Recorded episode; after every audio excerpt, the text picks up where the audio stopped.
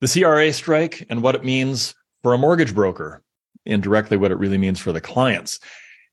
If you've got clients who are business for self, you've got to watch out. If they file their own taxes, that's going to be a problem because you may not be able to get the CRA notice of assessment back in time to fund that file. So if you've got a file going in and you know you got to have an NOA to demonstrate no taxes owing, to demonstrate that the T1 general has been accepted, then it's never been more important to ensure that that client is filing that tax return with a certified accountant, with a chartered accountant. Because you know what an underwriter and a lender views a business for self, self filed tax return as? Fiction. That's right, fiction. So accountant prepared T1, proof of taxes paid online. That's pretty easy. This matters more this year than ever before.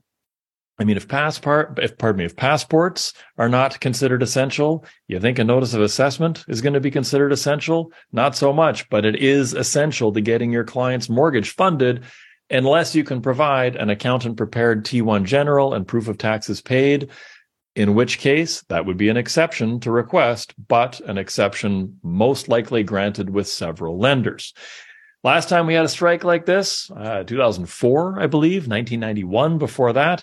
And I think they only went about three weeks or so. But imagine the three week delay and then the backlog catching up on the three week delay at this time of year. So again, never been more important to have your business for self clients in particular filing through a chartered accountant. Cheers. P.S. passports. Double check your passport date before you go to the airport to catch that flight, before you book that non refundable vacation. Double check your passport dates. It's not an essential service. You're not getting an updated passport today, tomorrow, maybe not for three weeks. Who knows? Take care.